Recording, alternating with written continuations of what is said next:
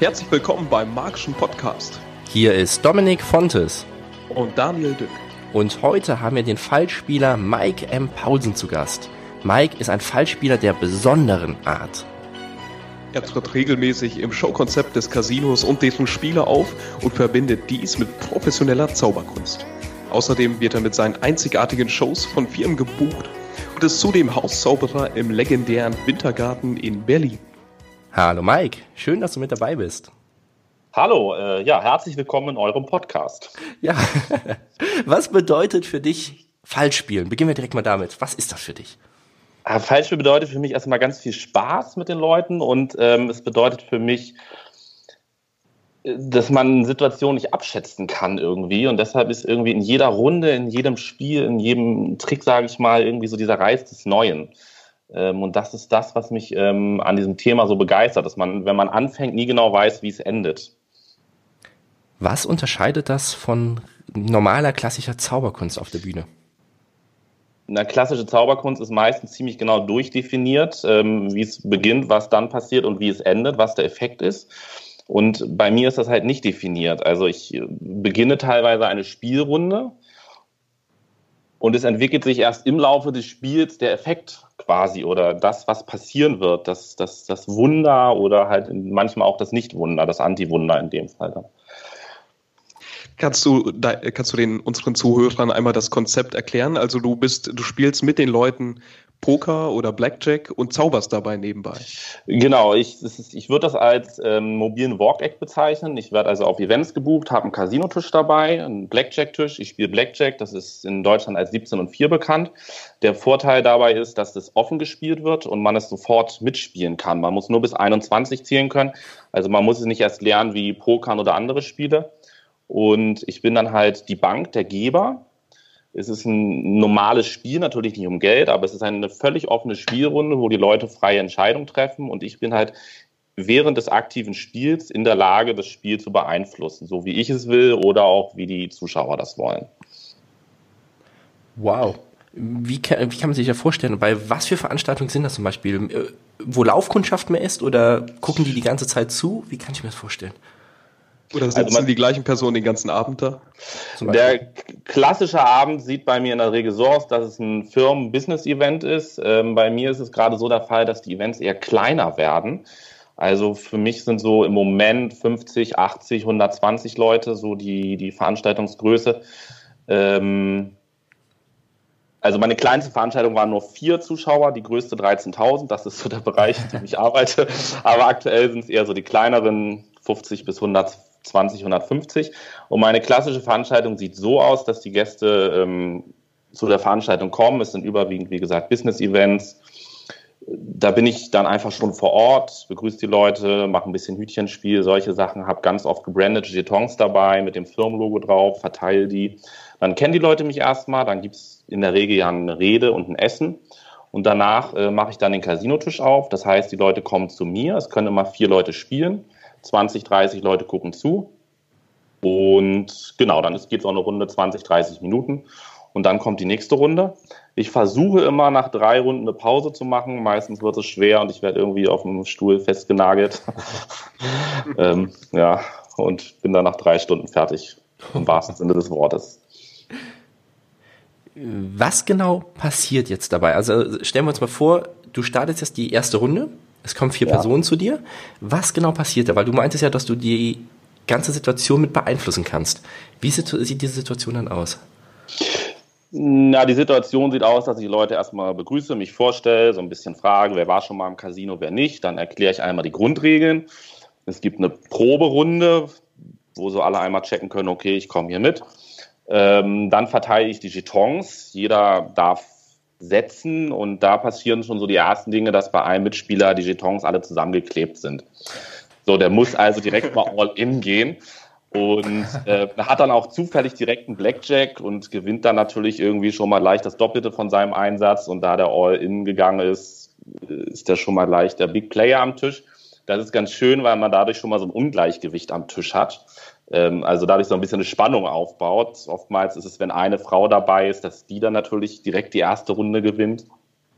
Und da merken die Leute dann schon so ein bisschen, okay, irgendwas ist hier nicht ganz koscher an dem Tisch.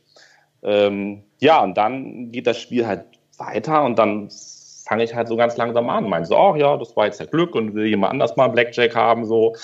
Und am Anfang verstehen die Leute es gar nicht so. Dann gibt es halt so ein verlegenes Lachen, so, oh, ja, ich würde einen nehmen. Und ganz zufällig kriegt dann die Person, die gesagt hat, ja, ich würde mal einen nehmen, kriegt dann zufällig auch noch einen Blackjack. Und so baut sich das halt langsam auf. Und nach der zweiten, dritten Runde mit neuem Publikum ist aber eigentlich allen im Saal ziemlich klar, ähm, dass ich relativ gut mit Spielkarten umgehen kann. so, ähm, genau. Und dann ist es aber auch so, dass die Leute sich was wünschen können, dass es wirklich ist, wenn die eine, eine 18 da haben und dann sagen, ja, ich will jetzt aber eine 3 haben, dann hebe ich halt noch zweimal ab und dann kriegen die ihre 3. Ähm, und es gibt eigentlich so zwei Dinge, die immer gleich sind, nämlich dass in der ersten Runde ein Spieler einen Blackjack kriegt, weil er die zusammengeklebten Jetons hat. Und was eigentlich auch immer gleich ist, dass ich die letzte Runde dann nochmal ganz knapp gewinne und leider alle alles verloren haben, weil sie all in gehen mussten.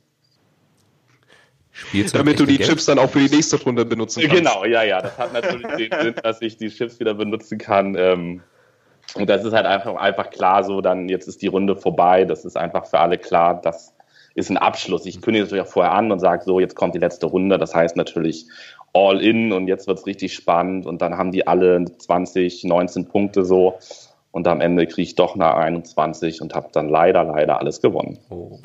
Spielst du auch mit echtem Geld? Offiziell nicht. Alles klar. Ist das so dann dein Branding als Fallspieler?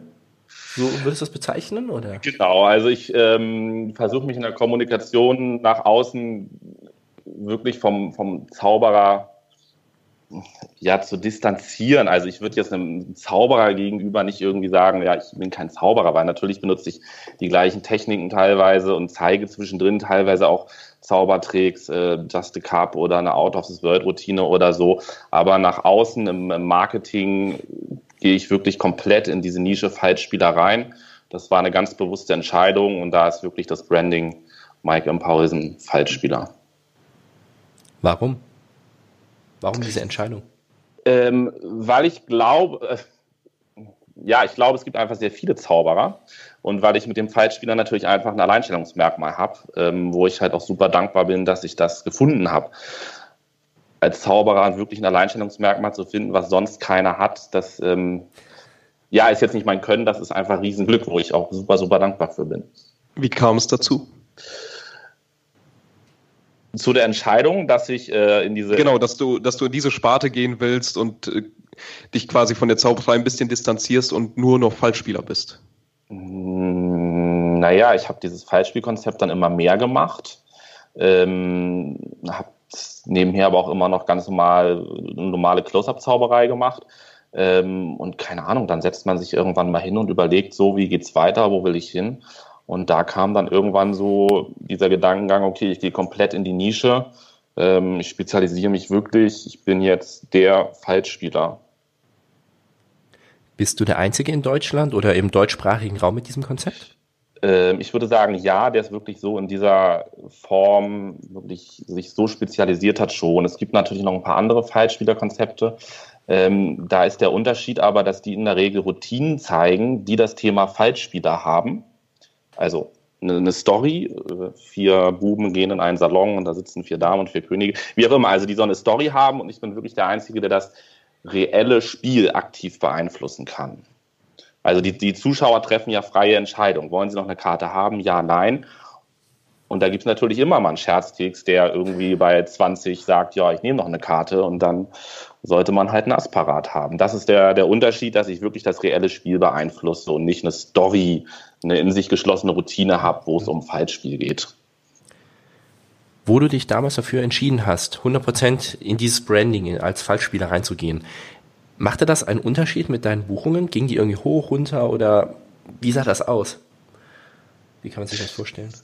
Mm, es, uh, das ist schwer zu sagen. Das ist natürlich ein Prozess gewesen. Ich habe natürlich, ich war erst Zauberer und habe dann aber, wenn ich Anfragen habe, natürlich immer versucht zu sagen, ja, ihr könnt mich als, als Close-Up-Zauberer buchen, aber ich kann auch noch den Casinotisch mitbringen. Also das war ja jetzt nicht eine Entscheidung von heute auf morgen. Insofern kann ich da jetzt schlecht in Zahlen irgendwie sagen, ab da hat es funktioniert. Ich merke einfach ähm, in der Zauberszene, also ich war früher mal Jongleur da war ich in der Zauberszene, war ich immer der Jongleur. Und ein paar Jahre später bin ich wirklich der Fallspieler gewesen. Also auch Kollegen, die ich gar nicht kenne persönlich. Wenn ich jetzt auf der Messe bin, dann kommen Leute und sagen, ah, du bist doch der Fallspieler. So, also das hat wirklich funktioniert, ähm, dieses Branding irgendwie in die Welt hinaus zu jagen. Würdest du auch jedem vorschlagen, dass jeder so seine Nische in der Zauberei findet, anstatt das gesamte Feld zu begeben? Auf alle Fälle, wobei es natürlich eine komfortable Situation ist, in der ich bin, dass ich dieses Branding gefunden habe. Wie gesagt, wo ich nicht sage, ich bin jetzt der Genie vor dem Herrn, weil ich habe dieses Branding gefunden, sondern es ist halt auch irgendwie eine glückliche Fügung gewesen. Ähm, ich finde das sehr gut, wenn man sich spezialisiert. Ich finde es merkwürdig, wenn man manchmal auf Webseiten von Kollegen geht und da ist irgendwie, ich mache Close-Up und ich mache Mental und dann habe ich noch äh, Ballons und eine Hüpfburg und Comedy mache ich noch und das finde ich schwierig. Also man muss ja nicht sich auf eins so stark fokussieren wie ich, aber diesen Kramaladen mag ich nicht so sehr. Ich glaube, es macht schon Sinn, sich zu spezialisieren. Kannst du irgendeinen Tipp geben, was für so eine Spezialisierung wichtig ist? Oder kam das einfach so, war bei dir die richtige Fügung und? Na, ich habe halt viel Hütchenspiel gemacht früher, also mache ich immer noch. Und da habe ich einfach gemerkt, dass, dass mir dieses Spielthema liegt. Also dieses, dieses Setting mit den Leuten zu spielen. Das hat mir einfach gefallen und deshalb bin ich in diese Richtung gegangen. Ich glaube, da muss jeder einfach gucken, ähm, was ihm liegt. Vor ein paar Tagen haben wir, also Daniel und ich jeweils Post von dir bekommen mit einer Verkaufsmappe. Genau, das war meine äh, Werbung, meine Imagebroschüre, mein Infoflyer, wie auch immer. Darüber haben wir uns sehr gefreut. Und waren ja. überrascht, positiv überrascht, weil das haben wir bisher noch von keinem Podcast-Gast oder so bekommen. Und einfach mal so die Frage, oder einfach mal so die Sache, vielleicht kannst du mal unsere Zuhörerinnen und Zuhörern sagen, was genau so da drin war und worauf du den Wert legst und warum du das vor allem machst. Was hat das auf sich, diese Verkaufsmappe von dir? Ähm, oh Gott, da muss ich kurz drüber nachdenken. Also, was da drin war, das ist halt ähm, ein DIN A4-Briefumschlag, ähm, der mit so einem Jeton zugeklebt ist, mit so einem Jetonaufkleber mit meinem Logo drauf. Und da drin ist halt so eine normale DIN A4 Präsentationsmappe, auch natürlich mit meinem Logo und meinem Branding. Und da drin ist ein kleines Anschreiben gewesen und meine ja, äh, kleine Infomappe. Ich glaube, das sind so 28 Seiten DIN A5. Ähm, und ich glaube, ihr hattet auch noch einen gebrandeten Jeton dabei. Ja. Genau, ich habe irgendwann mich einfach dazu entschieden, doch wieder auf das alte Papierformat im Bereich Werbung zu gehen, weil ich glaube, dass es in Zeiten, wo alle digital unterwegs sind, man sich damit auch nochmal so ein bisschen abheben kann. Und dann habe ich mich halt auch sehr bewusst dagegen entschieden, einfach nur einen Faltflyer zu machen, sondern das ist wirklich so ein, so ein Büchlein mit 28, 30 Seiten. Ich hoffe, sehr hochwertig vom Design. Äh, das sollen dann mal andere sagen. Und ich glaube, gerade auch mit diesem Jeton, mit dem gebrandeten drinne und so, glaube ich, dass das in der Zeit, wo man heute einfach jeden Tag fünf Newsletter kriegt, doch wieder ein Hingucker ist und die Leute das nicht so einfach wegschmeißen. Dafür ist es zu hochwertig. Und ich habe es aber tatsächlich auch schon so weit getrieben, dass Kunden, die mich angefragt haben, innerhalb von 24 Stunden einen fertigen Jeton in diesem Paket mit ihrem Logo drauf hatten. So, äh, das habe ich zwei, dreimal probiert. Das ist sehr aufwendig, ähm, wirklich auch teuer. Da kostet dann so ein Ding irgendwie 50 Euro, so eine Mappe. Das macht man jetzt nicht für jeden, aber das ist eigentlich eine ganz schöne äh, Sache, wenn die wirklich innerhalb von 24 Stunden ihren eigenen echten Jeton mit ihrem Logo da drin haben. Wie verläuft der Druckprozess auf den Jeton? Ähm, das ist ein Rohling, also ein Kunststoffjeton und da kommt dann ein Sticker, ein Aufkleber, sage ich mal, drauf, der irgendwie eine besondere Veredelung oben hat. Ähm, ich kann jetzt nicht genau sagen, wie das Verfahren heißt und wie die Beschichtung heißt und so. Ja, dann habe ich einen Großhandel und da kriege ich das dann. Wem schickst du diese ja, Mappen zu? Jedem, der äh, anfragt? Jeden, der anfragt, kriegt die, genau. Also im Prinzip jeder, der mich anfragt, kriegt diese Mappe, hat die eigentlich am nächsten Tag auf dem Schreibtisch. Ähm, ja, wenn man mal ein bisschen Akquise macht oder so, dann kriegen die Leute das auch natürlich. Kaltakquise meinst du jetzt? Genau. Ich bin tatsächlich einer, der auch mal Kaltakquise macht, wobei ich da schon gucke, wen ich, ähm, äh, wem ich das Zeug schicke. Also ich schicke das jetzt nicht blind in die Gegend raus, sondern ich brauche eine Idee zu dem Kunden oder zu der Location Ähm, oft ist es einfach so, dass mir eine Location gefällt und ich sage, da würde ich gerne mal arbeiten. Ähm, solche Sachen dann. Kannst du dazu ein, zwei Tipps geben? Was kann man bei der Kaltakquise als Zauberkünstler oder als Fallspieler oder auf jeden Fall in diesem Segment beachten? Äh, ich glaube, man muss es überhaupt machen. Das ist, glaube ich, ähm, für viele schon mal ein guter Hinweis. Ähm, es ist am Ende ist, also ich habe teilweise sehr viel Kaltakquise gemacht, gerade als ich mit dem Projekt Fallspieler gestartet bin. Und da ist es wirklich, da muss man erstmal auf Masse gehen, in Anführungszeichen. Aber ich habe eigentlich bei der Kaltakquise immer für jeden Ansprechpartner, für jeden Kunden, potenziellen Kunden, habe ich wirklich ähm, eine individuelle E-Mail, einen individuellen Brief geschrieben. Also ich habe keine Massenmailings gemacht. So, das heißt, natürlich habe ich jetzt einen gewissen Satz an Kontakten, die kriegen von mir dann auch eine Weihnachtspostkarte und sowas. Das ist dann natürlich ähm, für alle das Gleiche. Aber gerade bei der Kaltakquise fand ich es immer wichtig, dass die Leute mitkriegen, diese E-Mail, diesen Brief, diesen Anruf kriege jetzt nur ich weil ich für den anderen Gesprächspartner, für den Fallspieler aus irgendeinem Grund interessant bin. Das ist für mich wichtig, dass es wirklich diese individuelle Note hat. Hast du das telefonisch gemacht oder bist du vor Ort hingefahren? Äh, nee, in der Regel telefonisch oder per E-Mail. Und was ich ganz oft mache, wenn ich einfach irgendwie einen Kunden habe, wo ich sage, den finde ich interessant, dass der im äh, schon gebrandeten Jeton in so einer 3D-Ansicht direkt in der E-Mail mit hat. Hm. So, dann haben die schon mal direkt ihr Logo drin und ich glaube, daran sieht man dann auch, okay, das haben jetzt nicht 3000 andere Leute bekommen, sondern das kriege jetzt ich. Wie können wir uns das vorstellen? Wie wäre so der Ablauf? Du findest jetzt irgendwie eine Location oder Unternehmen, wo du hin möchtest. Rufst du dann erst an, schreibst eine Mail und dann kommt der Jeton vielleicht auch noch per Post? Oder wie ist so der Ablauf dabei? In der Regel rufe ich erst an, ähm, frage mich nach dem richtigen Mitarbeiter durch, beziehungsweise gucke, dass ich ihn einfach auf der Website schon finde. Wer wäre das? Na, das ist meistens die, die, die Marketingabteilung, die Eventabteilung. Also wenn es eine Eventabteilung gibt, die Eventabteilung, sonst die Marketingabteilung und sonst die Presseabteilung. Mhm. Ähm, genau, dann rufe ich an, erkläre kurz, was ich unbedingt ungefähr mache, ähm, frage, ob es okay ist, dass ich den Leuten was zuschicken kann. Und dann äh, ja, kriegen die am nächsten Tag meine Mappe und buchen dann hoffentlich. Wird das grundsätzlich bejaht oder sagen manche vielen Dank für den Anruf und tschüss? Ähm, ist auch schon vorbekommen, aber ich würde sagen, der Großteil bejaht es eher. Kannst du irgendwelche Zahlen sagen? 100 Anrufen, so viele Auftritte? Nee, das kann ich nicht. Habe ich, hab ich auch ehrlich gesagt nie mitgeschrieben. Kann ich keine. nee, kann ich nicht. Aber also das ist aber auch ein, ja, es ist, ähm, also Werbung lohnt sich, glaube ich, tatsächlich. Man muss halt dranbleiben. Ähm, ich habe wirklich irgendwann angefangen, regelmäßig Werbung zu machen, also regelmäßig Newsletter zu verschicken, regelmäßig Postkarten rauszuschicken, ähm, wirklich auch individuelle Sachen zu machen, also einfach auch zu sehen, okay, der Kunde hat mich letztes Jahr gebucht und dann einfach mal eine E-Mail zu schreiben, hey, vor einem Jahr haben wir genau das tolle Event gehabt, wie sieht's aus, wann macht ihr mal wieder was? Also ich bin wirklich Freund von diesen individuellen Dingern und nicht, nicht nur auf Masse zu gehen. Klar muss man auch mal eine Weihnachtspostkarte rausschicken, die an alle geht. Was ist die Reaktion vom Kunden, wenn er sieht, auf diesem Jeton ist wirklich mein Logo oder auf etwas anderem, auf einer Spielkarte zum Beispiel? Äh, ja, da freut sich erstmal jeder Kunde. Also es kommt halt oft überrascht, wenn die Leute wirklich ein Angebot aufmachen und da ist direkt ihr Logo drin. Da kriege ich oft positive Reaktionen drauf. Vielleicht sollten wir dann gerade auch mal einen Podcast hören und Hör Hörerinnen und Hörern auch sagen, dass du grundsätzlich auch Brandings mit bei deinen Auftritten mit reinnimmst. Genau, Kannst ich habe vielleicht die, dazu ähm, was sagen?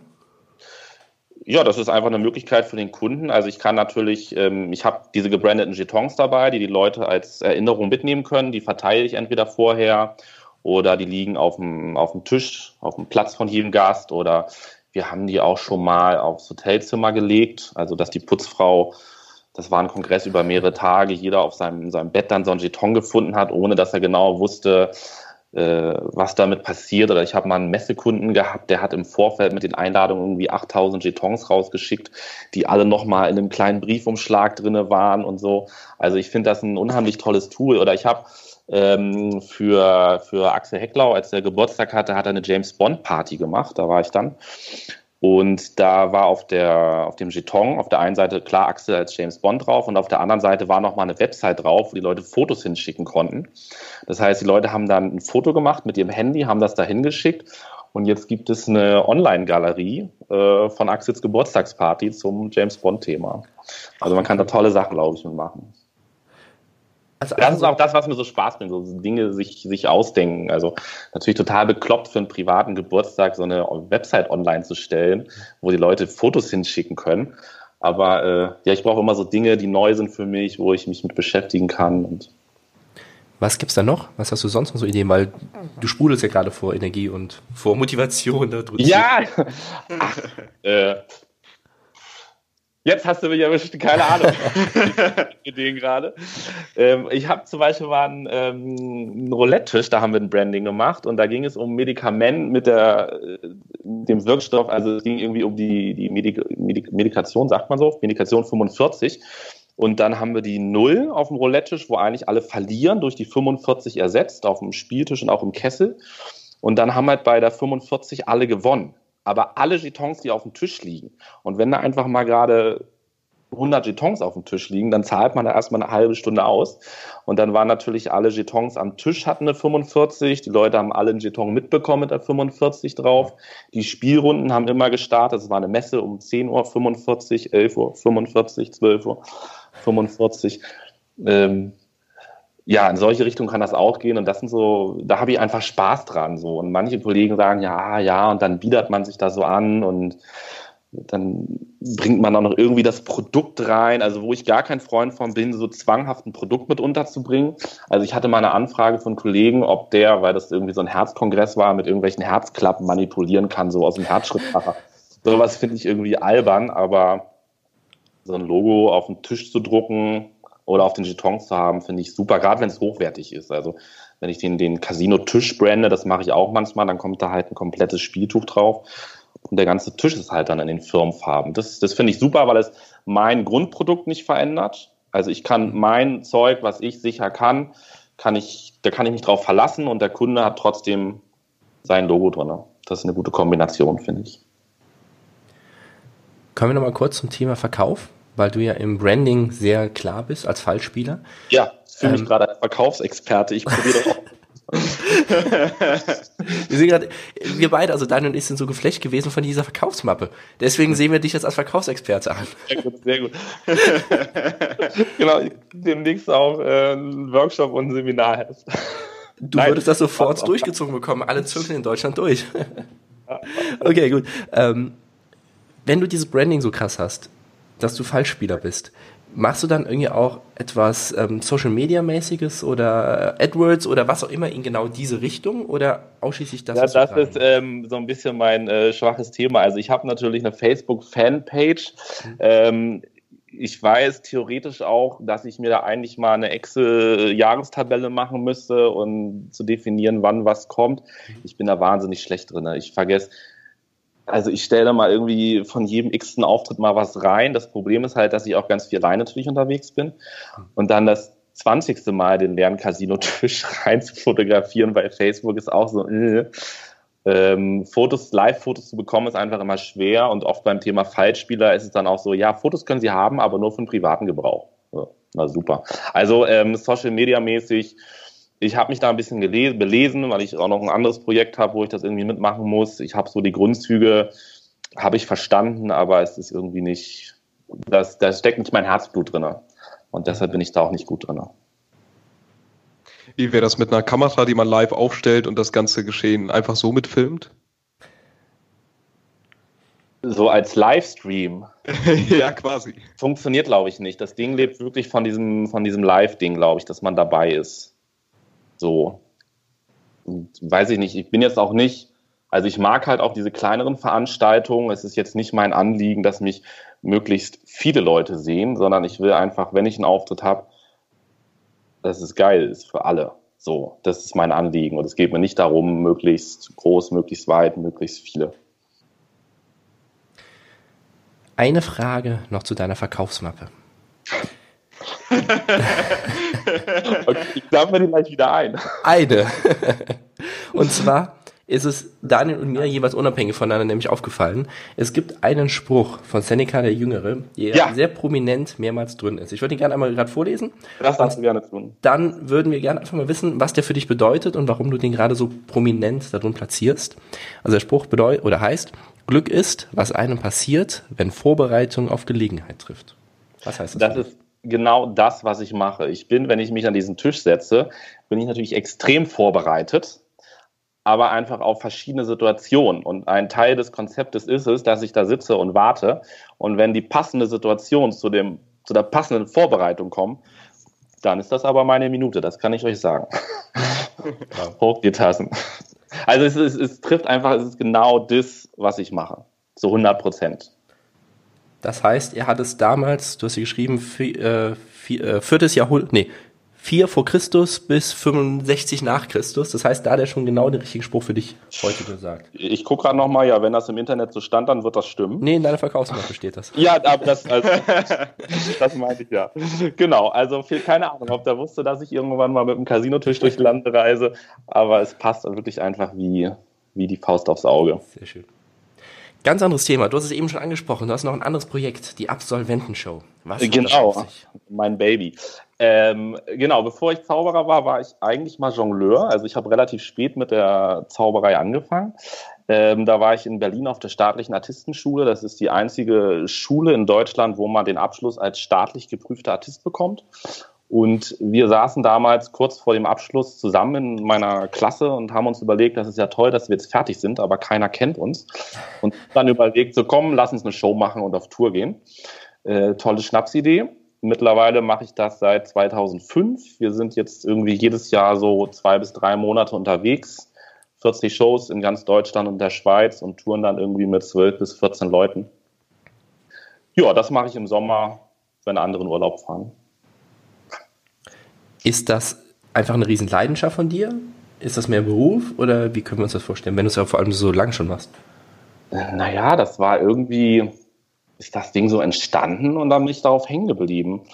Ähm, ja, irgendwie ist es mein Baby. Also es ist, ähm, wenn ich mir da meinen Stundenlohn durchrechne, dann würde ich wahrscheinlich Depressionen kriegen. Ja, es ist irgendwie so eine Leidenschaft. Es ist einfach ein, ein wahnsinnig tolles Projekt, weil man hat halt irgendwie junge Leute, 18 Jahre, 19 Jahre, die sich überlegen, ich werde jetzt hauptberuflich Künstler.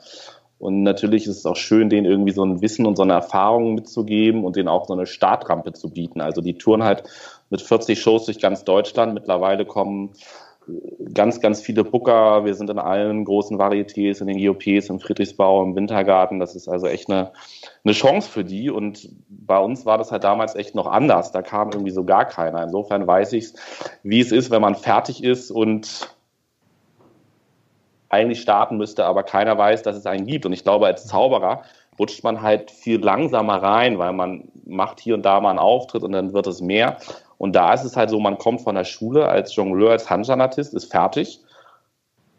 Und im nächsten Monat muss man seine Miete bezahlen. Also es, es ist weniger, dass man so langsam da reinrutscht, sondern es ist vielmehr so ein krasser Cut irgendwie. Gibt es während der Ausbildung noch keine öffentlichen Auftritte oder so? Ja, es gibt hier und da mal öffentliche Auftritte, aber da kommt dann natürlich irgendwie ein Trainer mit und das ist nicht wirklich mit dem zu vergleichen, wie es dann auf dem freien Markt wirklich ist. Also es ist halt eine Schule, die darf im Prinzip, glaube ich, jetzt auch gar nicht großflächig Auftritte verteilen. Natürlich gibt es das. Äh, das nennt sich dann irgendwie Praktika. Ähm, aber den großen Teil dieser Ausbildung steht man in der Trainingshalle und trainiert sein Zeug und nicht auf der Bühne. Wie soll es auch anders gehen? Ist das Motto beim Jongleur sein so ähm, höher, schneller, weiter? Ähm, jein. Also ich glaube ganz lange ja. Aber ähm, ich glaube, mittlerweile gibt es da auch andere Strömungen, wo es einfach viel mehr um, um die Performance geht, wo es wirklich um Aussagen geht. Ähm, wie es auch in der Zauberkunst gibt. Ich, oh, mir fehlt jetzt der Name gerade. Wie heißt denn der mit dem roten, mit dem roten Ball an dem, und dem Becher am Tisch? Ähm, also ich glaube, es, es, ist nicht mehr nur noch höher, schneller, weiter. Klar. Markus Sink? Nein, ich meine den Franzosen. Ah. Ja, wir können es nachher. Ja, ja. Aber ähm, ich glaube, mittlerweile gibt es da nicht mehr diese eine Richtung, sondern es gibt so viele Strömungen im, im Varieté-Bereich, so viele verschiedene Themen. Gerade im Varieté-Bereich ist gerade dieses Thema neuer Zirkus irgendwie ganz in. Ähm, es gibt immer mehr diese Stories, Konzeptshows, wo es eben nicht mehr ist, ich habe Moderator und dann Act, Moderator, Act und dann geht es in den Act halt um Höchstleistungen, sondern es gibt ja ganz viele Zwischentöne mittlerweile. Wo siehst du die Zauberkunst in 20 Jahren? Ähm, ich glaube, es wird mehr in diese Digitalisierungsrichtung auch gehen. Stichwort iPad-Zauberei, ähm, Sachen mit den Handys, was jetzt so persönlich gar nicht mein Thema ist, aber das wird definitiv kommen. Ähm, ich glaube aber, dass auch diese, diese Live-Unterhaltung nie aussterben wird. Also natürlich wird sich da auch wahrscheinlich einiges ins Internet verlagern. Ja, also es wird, glaube ich, auch sich weiter digitalisieren wie so vieles. Wie meinst du das, sich eine Zaubershow ins Internet zu verlagern? Naja, dass viele Leute einfach ähm, YouTube-Channels haben, äh, diese Street Magic machen, das mitfilmen, wo es gar nicht mehr darum geht, ein, ein Live-Publikum zu unterhalten, sondern wirklich, dass es irgendwie darum geht, für die Kamera zu performen. Ähm, ich glaube, das wird mehr werden, aber ich glaube wirklich, diese 1 zu 1 Auftrittssituation wird nie aussterben. Also die wird es immer, immer geben. Meinst du nie aussterben oder meinst du vielleicht auch, dass die noch einen höheren Status haben kann, als im Internet die Zauberkunst zu haben? Wie stehst du dazu? Äh, wie? Bezogen auf Internetzauberei und Live-Zauberei. Ja, ich glaube, das spricht ein anderes Publikum an.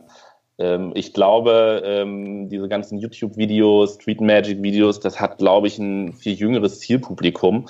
Und gerade wenn ich jetzt im, im Bereich Close-Up-Zauberei unterwegs bin, äh, wo ich wirklich in diesem Business-Bereich unterwegs bin, das sind zwei völlig getrennte oder zu Großteilen getrennte Märkte, glaube ich. Das spricht ganz andere Leute an. Ähm, ich habe zum Beispiel mal meinen mein Newsletter ausgewertet und bei mir ist es so, wo ja alle sagen, ja, die Webseiten müssen jetzt für digitale Devices optimiert sein und so. Bei mir ist es tatsächlich so, dass 75 Prozent meiner Newsletter-Öffnungen vom Desktop-Rechner zwischen 10 und 18 Uhr kommen.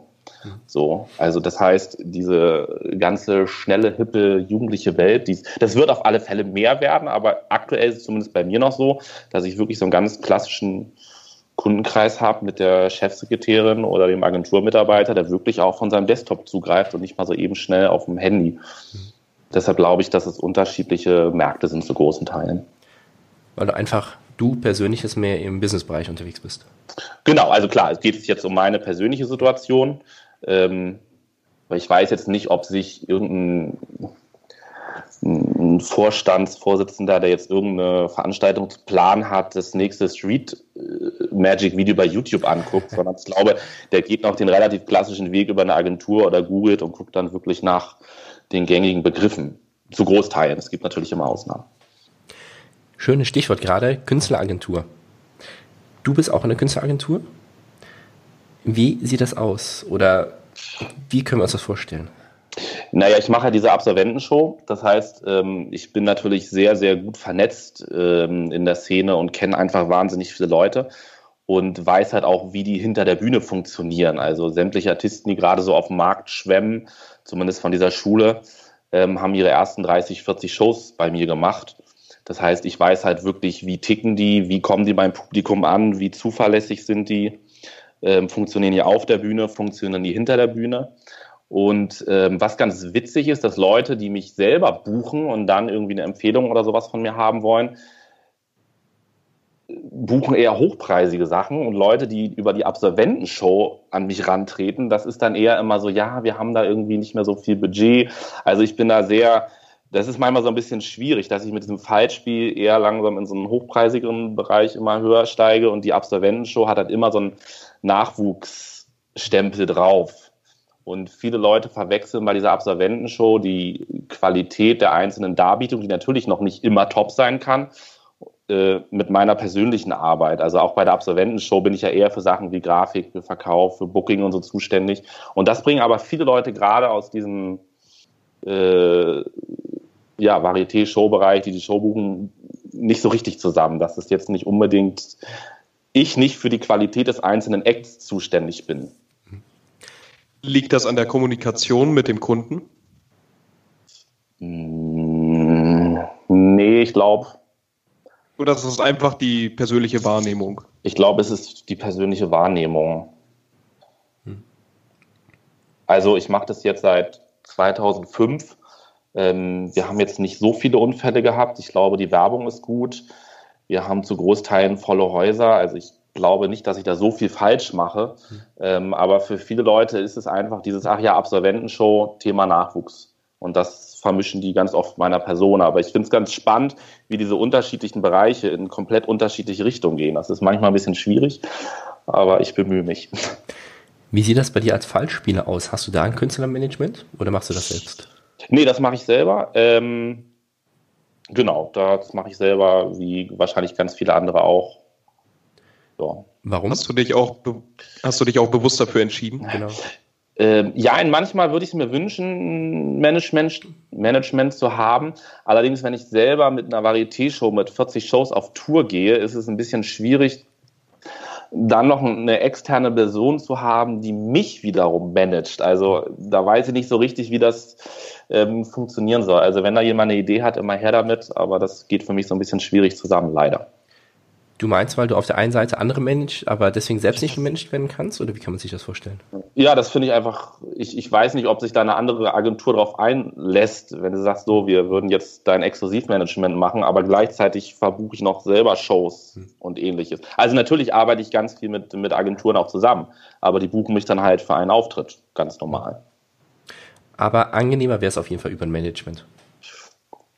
Ähm, ich habe noch nie ein Management gehabt, deshalb weiß ich es nicht. Ich habe tatsächlich ein, zwei Mal darüber nachgedacht. Ich bin da erstmal offen für alles, aber äh, aktuell steht da jetzt nichts, nichts an. Wintergarten Berlin. Ja. Was hat das mit dir zu tun? Äh, oh, irgendwie ganz viel. Ich weiß auch nicht. Irgendwie bin ich mit dem Haus, irgendwie bin ich mit dem Haus verbunden. Also ähm, ich habe da tatsächlich meinen Abschluss als staatlich geprüfter Artist bekommen, so damals auf der Bühne mit feierlicher Zeugnisübergabe und so. Ähm, ja, und ich bin irgendwann zum, zum Hauszauberer geworden. Also im Wintergarten ist es so, dass da vor der Show und in der Pause ein Close-Up-Zauberer unterwegs ist. Ähm, da gibt es mehrere, die das machen und ja, einer davon bin ich. Bedeutet das irgendwas Spezielles für dich? Oder wie, weil diese Referenz Wintergarten Berlin, ich denke, jeder kennt den, ähm, ja, hört sich erstmal sehr groß an. Es ist einfach ein wahnsinnig schönes Haus. Ähm, es hört sich sehr groß an und es ist tatsächlich ähm, sehr schwierig, dort zu arbeiten, was viele nicht glauben. Viele hören immer noch uh, Wintergarten. Man muss halt aber sehr aufpassen, weil die natürlich auch eine Gastronomie haben, wo die mit Geld verdienen müssen. Ähm, das heißt, ich muss extrem gucken, an welchen Tisch kann ich gehen, wo sind die Getränke schon aufgenommen, wo sind die Getränke schon draußen. Okay, die kriegen ein Menü, das heißt, um 20 nach kommt die Suppe. Habe ich da jetzt noch Zeit? Okay, hier sitzen erst zwei Leute am Tisch. Für zwei Leute am Tisch was zu machen, ist eher so semi-sexy. Das heißt, ich suche Tische, wo vier Leute dran sind die schon entspannt sind, die idealerweise schon ihr Getränk haben, wo die Vorspeise noch weit genug weg ist, dann ist es relativ dunkel, relativ laut, es rennen relativ viele Kellner durch die Gegend. Also man denkt immer so, hu, Wintergarten, toll. Und ja, es ist irgendwie ein tolles Haus, es ist schön, dass ich das machen darf, aber es ist nicht so leicht, wie die Leute immer denken und sagen, ah, Wintergarten. Also es ist wirklich ein, ja, ein bisschen auch ein hartes Brot. Hast du dann auch nur fünf oder sieben Kunststücke, die du immer wiederholst oder welches System hast du? Nein, so viele habe ich nicht. Also ich habe wirklich, ähm, ich habe wirklich jahrelang irgendwie von drei Kunststücken gelebt und ich mache, wenn ich im Wintergarten unterwegs bin, mache ich in der Regel am Abend so vielleicht drei, drei unterschiedliche Routinen. Also das. Welche? Ich, also ich habe, muss ich dazu mal sagen, wirklich ein extrem kleines Repertoire. Also ich habe wirklich jahrelang von drei Routinen gelebt. Ich mache Hütchenspiel, dann mache ich ähm, Just a Cup von, von Axel Hecklau, den ich an dieser Stelle mal jedem empfehlen möchte. Ich kriege da kein Geld für, aber es ist, ich könnte von dieser Routine leben. Es ist wirklich die, die beste Routine, die ich kenne. Dann mache ich einen Bill-Switch. Ähm, dann mache ich manchmal einen Interlace und dann Fingerflicker, wo man eine Anzahl von Karten hochschnipst vom Kartenspiel. Das sind so die, die ich in der Regel mache. Ja, dann vielleicht nochmal so ein Out of this World oder so, aber das sind eigentlich so die, die Hauptdinge. Das geht immer. ah, äh, und Homing Card Plus, wo die Karte in die, die Hosentasche wandert, den liebe ich auch. Sehr schöne Routine. Unterschriebene Karte wandert zweimal in die Hosentasche mhm. und am Ende ist das ganze Spiel in der Tasche. Sind es aber mehr als drei Sachen? Du meintest, ursprünglich hattest du mal drei und jetzt hast du mehr zur Auswahl, oder? Genau, da, also ich finde das immer noch relativ wenig irgendwie. Also, wenn ich so andere Kollegen sehe, die haben dann irgendwie so, keine Ahnung, fünf Stunden Programm und ich sehe dann immer und sage, ja, ich mache so fünf Sachen. Ähm, ich, also das sind alles so Dinge, die, die kann ich einfach. Also da fühle ich mich einfach sicher, da weiß ich. Bei mir ist es auch, ich liebe es, wenn Leute wenn Leute ungefragt mir in die Requisiten reingreifen. Also ich provoziere das geradezu, dass wenn der Becher mit der dritten Schlussladung auf dem Tisch steht, dann fange ich den Smalltalk an und das mache ich so lange, bis irgendjemand zurückhalten kann und dann kommt die Kartoffel raus. Also, Geil. Okay. Ich, also ich mag das einfach, wenn die Leute, es sind auch alles irgendwie Dinge, ich kann alles rausgeben, also ich habe ganz wenig wirklich Gimmick-Requisiten. Lieber Mike, vielen, vielen Dank, dass du heute unser Gast warst. Mit Blick auf die Uhr müssen wir jetzt leider aber schon Was? zum Schlusssport kommen. genau, wir haben schon 40 Minuten hinter uns. Ähm, wir haben jetzt noch drei Fragen, die wir dir einmal stellen würden und dich bitten, einfach ganz kurz und knapp einmal zu beantworten. Was aus deiner Vergangenheit könntest du am meisten für deinen heutigen Erfolg in deinem Business mitnehmen? Buh, was aus meiner Vergangenheit? Ähm, da muss ich jetzt aber wirklich mal überlegen hier so. Also, ähm, hui, ich glaube, ich bin extrem neugierig und ich glaube, das hat mir immer irgendwie geholfen. So, also ich wollte immer irgendwie Sachen wissen und ich habe mich immer interessiert für andere Sachen, für andere Leute und ähm, deshalb bin ich, glaube ich, so relativ offen, wenn Sachen passieren und das hat mir irgendwie geholfen. Also Neugier finde ich ganz wichtig. Kannst du ein Buch oder eine Webseite besonders empfehlen?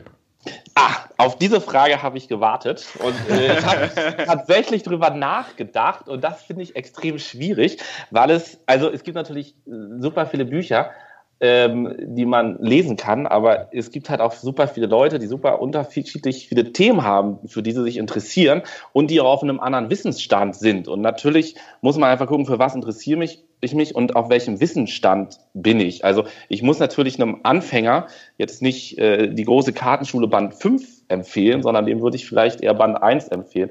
Insofern kann ich da, abgesehen von den Büchern, die man so halt mal gelesen haben sollte, wie Kartenschule oder auch ähm, von Christian Knutzen das Herzblut oder ähm, gibt ja tausend viele Bücher, kann ich jetzt nicht sagen, so das Buch sollte man gelesen haben. Also guckt einfach und guckt, dass ihr irgendwie spezielle Bücher lest. So. Also wieder irgendwie so ein bisschen in die Nische rein, die sich mit speziellen Themen beschäftigen. Und ich lese auch irgendwie ganz gerne so ein bisschen theoretischere Bücher und nicht nur Trickbeschreibungen. Stell dir vor, du könntest ein großes Plakat auf einem prominenten Platz in einer größeren Stadt mit einer Message von dir platzieren. Welche Lebensweisheit von dir würdest du darauf schreiben, wovon du möchtest, dass sie jeder erfährt? Oh, da habe ich eine. Und zwar haben wir mal auf der Artistenschule einen, einen Workshop gemacht mit einem, einem Regisseur, einem Schweizer, der in Frankreich lebt, Samuel Chornot. Ähm, und wir saßen so im Kreis und es ging darum, was wir machen wollen. Und jeder hat der Reihe nach erzählt und sagte dann irgendwann so, ja, also ich will dann demnächst, weil in einem halben Jahr ist ja absolviert, ich will das dann irgendwie so und so machen und dafür brauche ich aber noch einen Zeitungshalter, den muss ich dann irgendwann mal organisieren und, ähm, und der hat gesagt, ey Leute, ihr habt noch ein halbes Jahr, dann wollt ihr davon leben. So, und der hat so einen Satz gesagt, den, den ich irgendwie, den ich immer versuche umzusetzen, werde konkret in dem, was du tust. Also es bringt nichts, sich eine Idee zu haben und sagen, ja, ich möchte ja irgendwann, Mach es. Werde konkret in dem, was du tust. Und gibt es etwas, was du den Hörern noch zum Schluss mitgeben möchtest? Du hast das Schlusswort. Nö. Nein, äh, ja, werde konkret in dem, was du tust. Äh, macht auch, was ihr Bock habt. Und ähm, wenn ihr eine Idee habt, setzt euch hin und setzt die um und ähm, lasst es nicht bei einer Idee. Cool, dann danke dir, dass du mit dabei warst. Danke für deine Zeit. Vielen Dank, Mike. Super, vielen Dank euch. Alles Gute ciao, dir, ciao. bis bald. Ciao. Gut, ciao.